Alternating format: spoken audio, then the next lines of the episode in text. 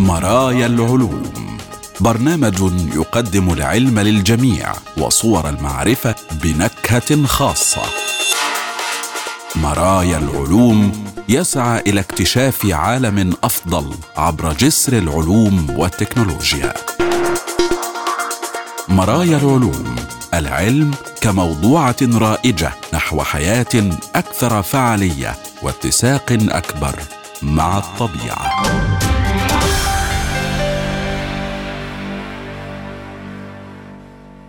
أهلا بكم وحلقة جديدة من مرايا العلوم حيث العلوم والحياة وصور المعرفة وتردداتها بلا حدود والسعي نحو غد أفضل يتسع للجميع ويفتح ذراعيه لعقول السلام.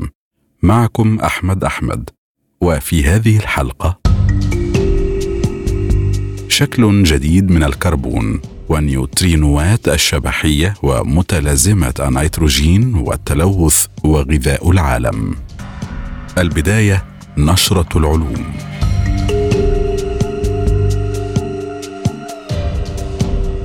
متلازمة التعب المزمن مرتبطة بانخفاض مستويات بعض بكتيريا الأمعاء. الأشخاص الذين يعانون من متلازمة التعب المزمن لديهم نوع أقل من بكتيريا الأمعاء التي تنتج جزيئات مقاومة للالتهابات ما يشير إلى هدف محتمل للعلاجات الجديدة. الأشخاص الذين تم تشخيصهم مؤخرا بمتلازمة التعب المزمن والمعروف أيضا باسم التهاب الدماغ والنخاع العضلي أو MECFS لديهم اختلافات واضحة في ميكروبات الأمعاء مقارنة بالأشخاص غير المصابين بهذه الحالة ما يشير إلى أن الاضطرابات في بكتيريا الأمعاء قد تكون مرتبطة بظهور المرض. وهذا المرض مزمن ويصيب ما يقدر بنحو 17 مليون شخص في جميع أنحاء العالم وتشمل الأعراض التعب المستمر وضبابية الدماغ والألم المتواصل ومضاعفات الجهاز الهضمي.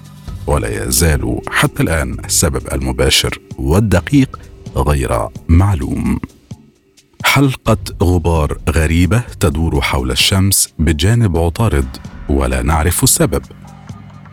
يجب أن يكون القليل جدا من الحطام قادرا على البقاء لفترة طويلة في المنطقة القريبة من عطارد ولكن يبدو أن الكوكب الأعمق يدور حول الشمس جنبا إلى جنب مع حلقة من الغبار لا يستطيع الباحثون تفسيرها. تم توضيح عدة حلقات من الغبار تدور حول الشمس وتشترك الأرض والزهراء وعطارد في مداراتها حول الشمس مع سحب ضخمة من الغبار.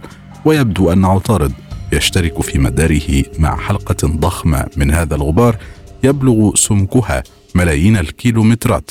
والعلماء غير متأكدين حتى الآن من كيفية وصوله إلى هناك. ولا يمكن لأي من الآليات التي ربما يفكر فيها الباحثون أن تشرح كيفية تخليق هذا الغبار أو أن تخلق غبارا كافيا. ومنطقه الفضاء التي تمر من خلالها قريبة جدا من الشمس لدرجة أننا نتوقع أن تجتذب جاذبية الشمس أي غبار على الفور تقريبا.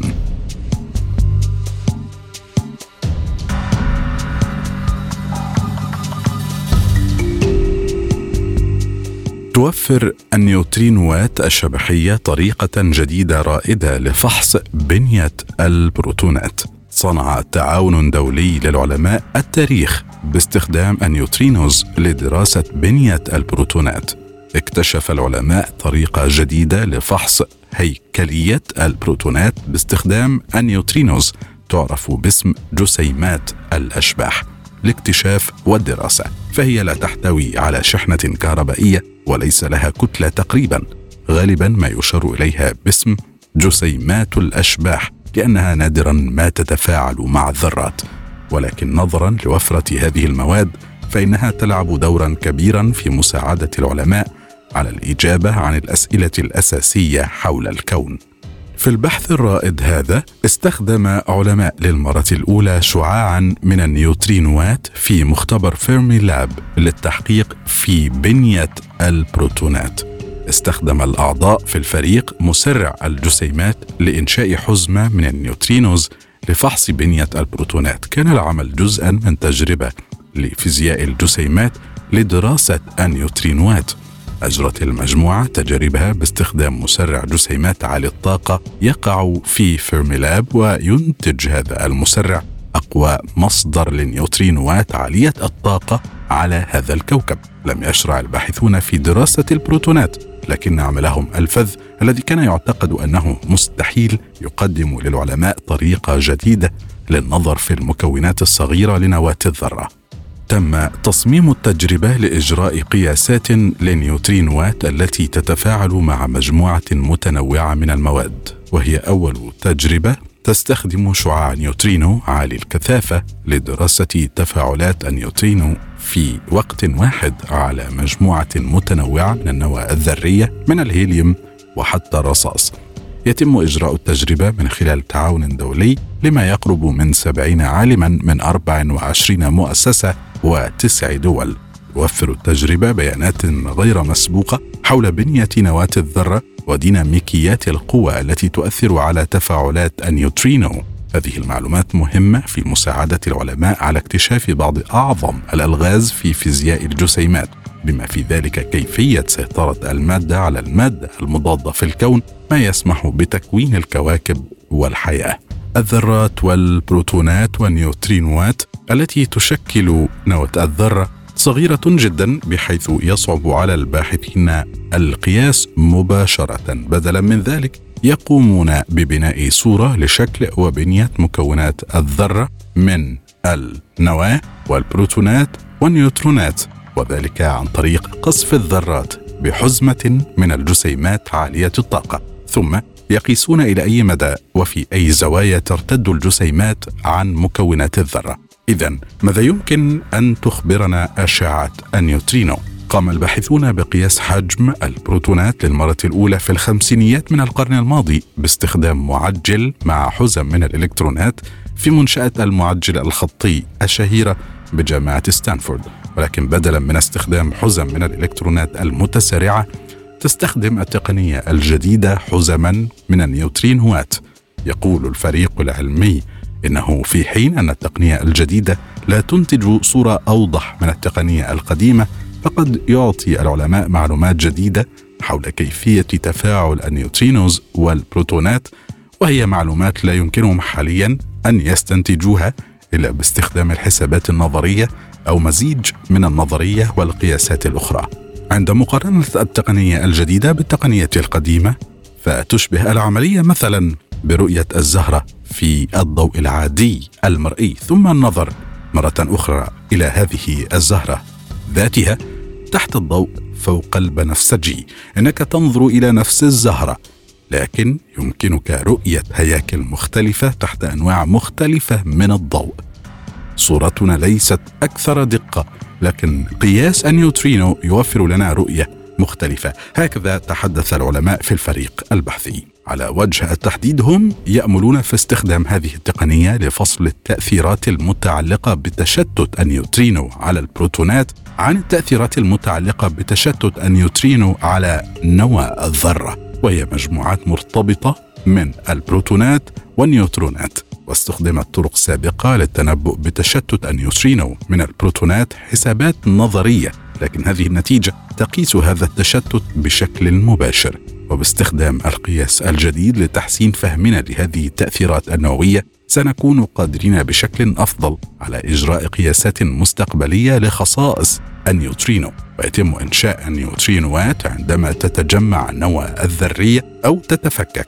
الشمس هي مصدر كبير لل neutrinos والتي هي نتيجة ثانوية للاندماج النووي للشمس. إذا وقفت مثلا في ضوء الشمس فإن تريليونات النيوترينوات ستمر عبر جسدك كل ثانية ولكن لا تخف دون ضرر. على الرغم من أن النيوترينوات أكثر وفره في الكون من الإلكترونات إلا أنه يصعب على العلماء تسخيرها تجريبيا بأعداد كبيرة. فالنيوترينوات تمر عبر المادة مثل الأشباح بينما تتفاعل الإلكترونات مع المادة بشكل متكرر أكثر. وعلى مدار عام في المتوسط لن يكون هناك سوى تفاعلات بين واحد أو اثنين من النيوترينوات من بين التريليونات التي تمر عبر جسمك كل ثانية. هناك تحدي تقني كبير في هذه التجارب يتمثل في أنه يتعين على العلماء الحصول على عدد كاف من البروتونات للنظر فيها وعليهم أيضا معرفة كيفية الحصول على عدد كاف من النيوترينوات من خلال ذلك التجميع الكبير للبروتونات. قام الباحثون بحل هذه المشكلة جزئيا باستخدام كاشف للنيوترينو يحتوي على هدف من ذرات الهيدروجين والكربون. يستخدم الباحثون عادة ذرات الهيدروجين فقط في التجارب لقياس البروتونات. الهيدروجين ليس فقط العنصر الأكثر وفرة في الكون بل هو أيضا أبسط هذه العناصر إذ تحتوي ذرة الهيدروجين على بروتون وإلكترون واحد فقط. لكن هدف الهيدروجين النقي لن يكون كثيفا بدرجة كافية لتفاعل نيوترينوات كافية مع الذرات. يقول الفريق إنهم يقومون بحيلة كيميائية إذا جاز التعبير من خلال ربط الهيدروجين بجزيئات هيدروكربونية تجعله قادرا على اكتشاف الجسيمات دون الذرية.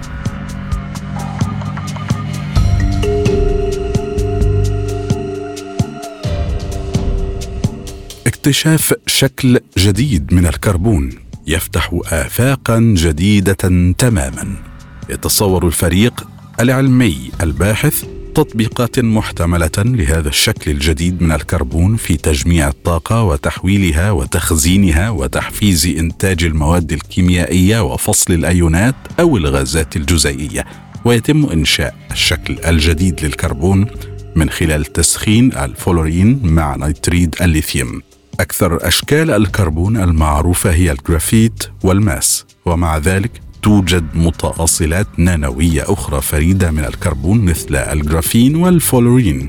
هذه هي هياكل كربون مهجنة مع انحناءات مسطحة الشكل أو كروية.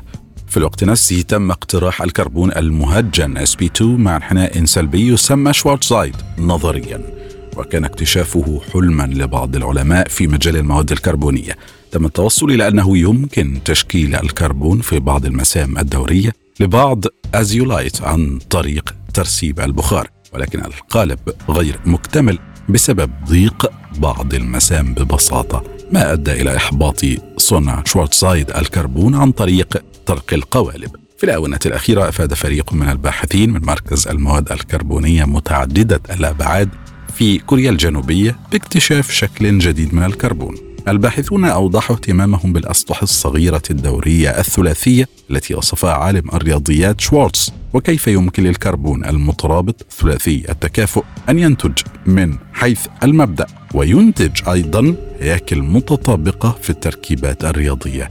هذه الهياكل يشار إليها الآن باسم هياكل شوارتزايت الكربون ويمكن أن يطلق عليها أيضا كربون الانحناء السالب. تم إنتاج هذا الشكل الجديد من الكربون باستخدام مسحوق C60 أو الفلورين buckminsterfullerene ويسمى أيضا جزيئات كرات بوكي. كمادة أساسية تم خلط C60 مع نيتريد الليثيوم ألفا ثم التسخين إلى درجات حرارة معتدلة مع الاحتفاظ بجو واحد من الضغط. تم التعرف على أن نيتريد الليثيوم ألفا حفز تكسير بعض روابط الكربون والكربون في C60 ثم تم تشكيل روابط سي سي جديدة مع جزيئات C60 المجاورة من خلال نقل الإلكترون إلى جزيئات C60 أوضح الباحثون أنهم استخدموا عامل نقل الإلكترون الفعال نيتريد الليثيوم لدفع تكوين نوع جديد من الكربون عن طريق البدء بالفلورين البلوري. أطلق الفريق على الكربون الجديد اسم الكربون المسمي طويل المدى. LOPC يرى الفريق التطبيقات الممكنة في حصاد الطاقة وتحويلها وتخزينها في الحفز لتوليد منتجات كيميائية وللفصل بين الأيونات الجزيئية أو الغازات. من الجوانب المهمة التي تم التأكيد عليها أيضا قابلية التوسع في التركيب فهو قابل للتطوير بسهولة إلى مقياس كيلوغرام ومع عمليات الإنتاج المستمرة قد يكون من الممكن تحقيق إنتاج بحجم طن وتظهر بيانات الهيكل الدقيق لامتصاص الأشعة السينية الكربونية القريبة من الحافة درجة أعلى من عدم تمركز الإلكترونات في LOPC عنها في نظيره سي 60 ويلاحظ الباحثون أنه في حين أن هذا النوع الجديد من الكربون له العديد من الميزات الرائعة فهو ليس شوارتزايد كربون.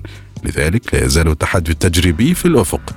وفي الواقع هذا الكربون شيء مختلف وفريد كما يقولون فهو يفتح إمكانيات جديدة تماما في اتجاهات جديدة للمواد الكربونية.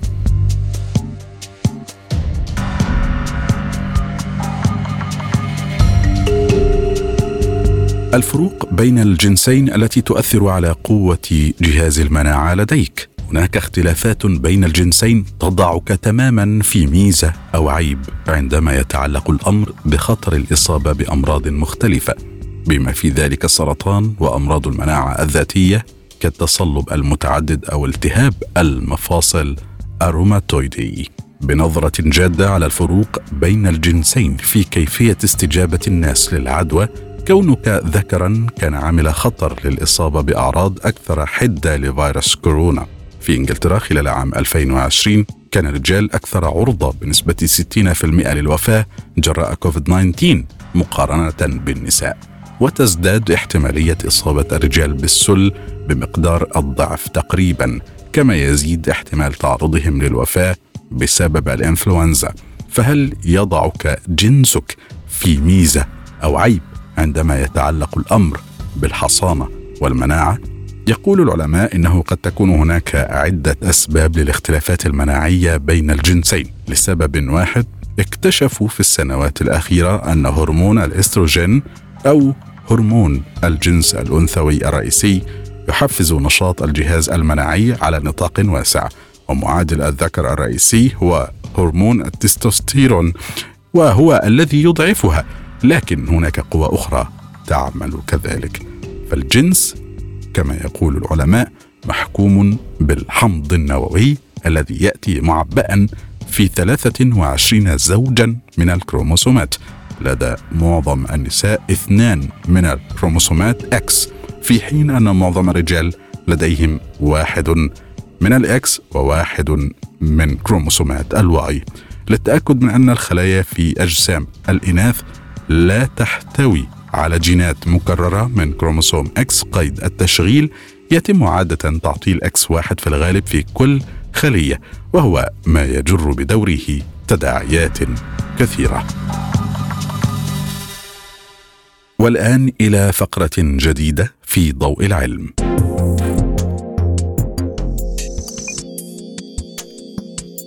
غذاء العالم والتلوث بالنيتروجين كيف يمكن توفير الغذاء للعالم مع خفض معدلات التلوث بالنيتروجين رصد تحليل لنتائج أكثر من 1500 عملية رصد ميداني تأثيرات مجموعة من الممارسات الزراعية التي من شأنها أن تحسن فعالية استخدام الأسمدة النيتروجينية وتعزيز إنتاجية المحاصيل الزراعية والحد من التلوث البيئي. لعل اثنين من أبرز التحديات التي تواجهها المجتمعات اكتشاف سبل لتأمين الغذاء لسكان العالم المتزايدة أعدادهم والحد من التلوث البيئي. في هذا السياق تعد الأسمدة النيتروجينيه من جانب ضرورية لإنتاج غذاء كاف لسكان الكوكب البالغ عددهم ثمانية مليارات نسمة بيد أنه من جانب آخر يزيد على حده فينقلب إلى ضده. فالإفراط في استخدام هذه الأسمدة يؤدي بدوره إلى تسرب كميات كبيرة من النيتروجين إلى البيئة وهو ما من شأنه أن يلوث الهواء والماء. ومن هنا سعى الباحثون إلى دراسة الإشكاليات المرتبطة بتنازع هذين الجانبين من استخدام الأسمدة النيتروجينية. خلص الفريق البحثي إلى أن تبني ممارسات متقدمة لإدارة النيتروجين قد يسمح بإنتاج الغذاء بمعدل أكبر من الحالي مع التسبب في مستويات أقل من التلوث بالنيتروجين. علاوه على ذلك استنتج الفريق البحثي أن المكاسب المجتمعية الناجمه عن ممارسات خفض معدلات التلوث بالنيتروجين من الزراعة تربو كثيرا على تكاليف إنفاذ هذه الممارسات. فعلى مستوى العالم لا تمتص المحاصيل إلا حوالي 40% من الأسمدة النيتروجينية المستخدمة في الأراضي الزراعية. في المقابل يتسرب حوالي نصف هذه الأسمدة إلى البيئة من خلال انبعاثات غازية لمركبات النيتروجين وعمليات ارتشاح مركبات النيتروجين المذابة وتسربها لتصرف في المسطحات المائية وهو ما يؤثر سلبا في جودة الهواء والماء ويضر بصحة الإنسان. ولعل ما زاد الطين بله هو تزايد استخدام الأسمدة النيتروجينية بصفة مستمرة على مدى العقود الأخيرة في الوقت الذي لم ترتفع خلاله. بالتالي إنتاجية المحاصيل الأساسية في نسبة تتراوح ما بين 24 و 39% من الأراضي الزراعية. وذلك يشير تباعا إلى ارتفاع معدلات تلوث البيئة بالنيتروجين الناجم عن استخدام الأسمدة، لذا يسعى المتخصصون في علوم الزراعة إلى التوصل لاستراتيجيات إنتاج مزيد من المحاصيل مع خفض معدلات التلوث بالنيتروجين بما يحقق النفع للأطراف كافة في الوقت ذاته ولمواجهة التحديات المرتبطة بذلك أجرى الفريق البحثي تحليلا إحصائيا تجميعيا لنتائج 1521 عملية رصد ميداني لممارسات متقدمة لإدارة النيتروجين نشرت خلال العقدين الماضيين لدراسة أثار هذه الممارسات على غلات المحاصيل وعلى الفاقد من النيتروجين المستهلك. كذلك رصد واضع الدراسة تأثيرات 11 من أهم ممارسات تعزيز إنتاج المحاصيل الزراعية ودعم كفاءة استهلاك النيتروجين وتقليل معدلات تسربه إلى البيئة. ومن هنا وجد الفريق البحثي أن الممارسات التي توازن بالتزامن بين حاجة المحاصيل إلى النيتروجين والإمدادات منه فيما يعرف باسم استراتيجية R4 لإدارة المغذيات بتوفير المناسب من نوع السماد. وكميته في المكان المناسب والوقت المناسب. نعم وجد الباحثون هذه الممارسات التوازنية شديدة الفعالية في خفض معدلات التلوث بالنيتروجين. ومن خلال عمليات نمذجة حاسوبية لاستقراء آثار إنفاذ هذه الممارسات عالميا واعتماد آليات استهلاك النيتروجين التقليدية في 2015 كنقطة مرجعية للمقارنة اكتشف الفريق العديد من المنافع لإنفاذ الاستراتيجيات تلك. مثلا ارتفع معدل امتصاص المحاصيل الزراعية للنيتروجين بنسبة 20% مقارنة بمعدلات امتصاصها له عام 2015 كما انخفضت معدلات تلوث البيئة بالنيتروجين بنسبة زادت على 32% ومعدلات الاستهلاك العالمي للأسمدة النيتروجينية انخفض كذلك بنسبة 21% بيد أن إنفاذ ممارسات إدارة النيتروجين المتطورة له ثمنه إذ يتعين على المزارعين بذل مال ووقت والاستثمار في العمالة قبل التمكن من تطبيق هذه الممارسات على أتم وجه على أراضيهم. علاوة على ذلك تعد تكاليف إنفاذ تلك الممارسات أكبر عائق أمام تبنيها على نطاق واسع في العديد من البلدان. وعلى أساس تحليل تكاليف ومكاسب هذه الممارسات خلص الفريق إلى أن المكاسب التي قد يجنيها المجتمع العالمي من الحد من التلوث بالنيتروجين الزراعي تتجاوز تكاليف هذه الممارسات بخمسة عشر ضعفا بالأخذ بعين الاعتبار احتساب تحسن إنتاج المحاصيل الزراعية والانخفاض في معدلات الوفيات المبكرة بسبب أمراض الجهاز التنفسي الناتجة عن تلوث الهواء واستمرار منافع النظم الإيكولوجية غير الملوثة رصد الفريق الآثار المترتبة على 11 من أهم الممارسات الرامية إلى تعزيز إنتاجية المحاصيل الزراعية ورفع كفاءة استهلاك الأسمدة النيتروجينية وخفض معدلات التلوث الناتجة عن تسرب النيتروجين إلى البيئة. بعد ذلك استخدم الفريق البحثي النمذجة الحاسوبية لتحليل التكاليف والمكاسب المالية التي قد تنجم عن تنفيذ هذه الممارسات على أمثل وجه على مستوى العالم وذلك مع عدم الاكتفاء بالأخذ في الاعتبار النتائج على صعيد إنتاجية المحاصيل الزراعية وتوفير الأسمدة بل أيضا على صعيد المناخ والنظم الإيكولوجية وصحة الإنسان. مع ذلك يشكل إدخال تغييرات إلى آليات المزارعين في إدارة النيتروجين الزراعي تحديا كبيرا لا سيما في حال صغار المزارعين الذين يعملون في كثير من الأحيان بدوام جزئي في قطاعات غير زراعية ويمكن أن يتجاوز الدخل الناتج منها الدخل من الزراعة. من هنا ثمه حاجة إلى تدخلات سياسية قوية لتشجيع المزارعين على تبني أنظمة محسنة لإدارة النيتروجين. ويعد نظام الرصيد من النيتروجين الذي طرحه الفريق البحثي محاولات تأتي في الوقت المناسب لمعالجة هذه المشكلة.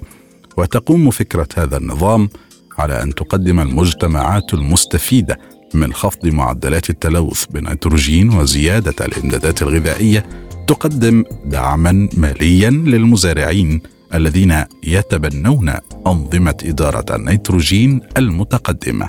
ولعل مفتاح إنفاذ هذا النظام تأمين ميزانية مالية مخصصة له ويمكن تدبير هذه الميزانية من خلال فرض ضرائب على جهات استهلاك المواد الغذائية أو الشركات التي تعتمد على الزراعة للإنتاج التجاري للأغذية أو عبر فرض ضرائب على الأنشطة أو المنتجات الزراعية المسببة للتلوث.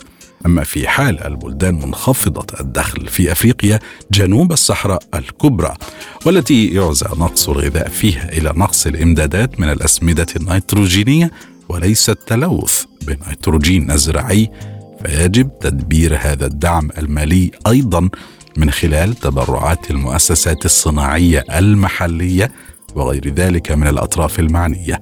كما ينبغي للحكومات أن تفوض مجالس لإدارة تطبيق نظام الرصيد هذا من النيتروجين عبر طريق الإشراف على جمع الدعم المالي اللازم وتحويل الإعانات المالية إلى المزارعين. كذلك تطبيق العقوبات على المزارعين الذين يتلقون هذه الأموال إذا لم يتوخوا بالدرجة الكافية للالتزام بممارسات إدارة النيتروجين. والآن مستمعينا الكرام نذهب معا إلى الثقب الذهبي والذي نلتقي فيه الأسماء البارزة في ميادين العلم والشخصيات التي لها بصمات متميزة لجعل حياتنا أفضل في وجوه عدة. ديفيد هيلبرت الرياضياتي والفيزيائي الذي خاض مجال العمل في التحليل الرياضي والهندسة ونظرية الأعداد. ديفيد هيلبرت المولود في الثالث والعشرين من يناير عام 1862 والمتوفى في الرابع عشر من فبراير عام 1943 عالم رياضيات ألماني يوصف بالفذ ولد في مكان يعرف ببروسيا الشرقية سابقا وتوفي في مدينة غوتنغن الألمانية. يعد أحد أكبر رياضيي القرن التاسع عشر والقرن العشرين وينسب إليه عدد من النظريات الأساسية. اكتشف هيلبرت وطور مجموعة واسعة من الأفكار الأساسية في العديد من المجالات. بما في ذلك النظرية الثابتة وحساب التباين والجبر التبادلي ونظرية الأعداد الجبرية وأسس الهندسة ونظرية المشغلين والتطبيق على المعدلات التكاملية والفيزياء الرياضية والأساسات وخاصة نظرية الإثبات. اعتمد هلبرت ودافع بحرارة عن نظرية مجموعة جورج كانتور والأرقام العابرة للحدود. وكمثال شهير على ريادته في الرياضيات هو عرضه لمجموعة من المسائل التي سميت بمسائل هربرت والتي وضعت مسار الكثير بالإضافة إلى كونه من بين الأوائل الذين ميزوا بين الرياضيات وما وراء الرياضيات. إلى هنا مستمعينا الأكارم نكون قد وصلنا وإياكم إلى خاتمة هذه الحلقة من برنامج مرايا العلوم. شكرا جزيلا حسن إصغائكم. وإلى اللقاء.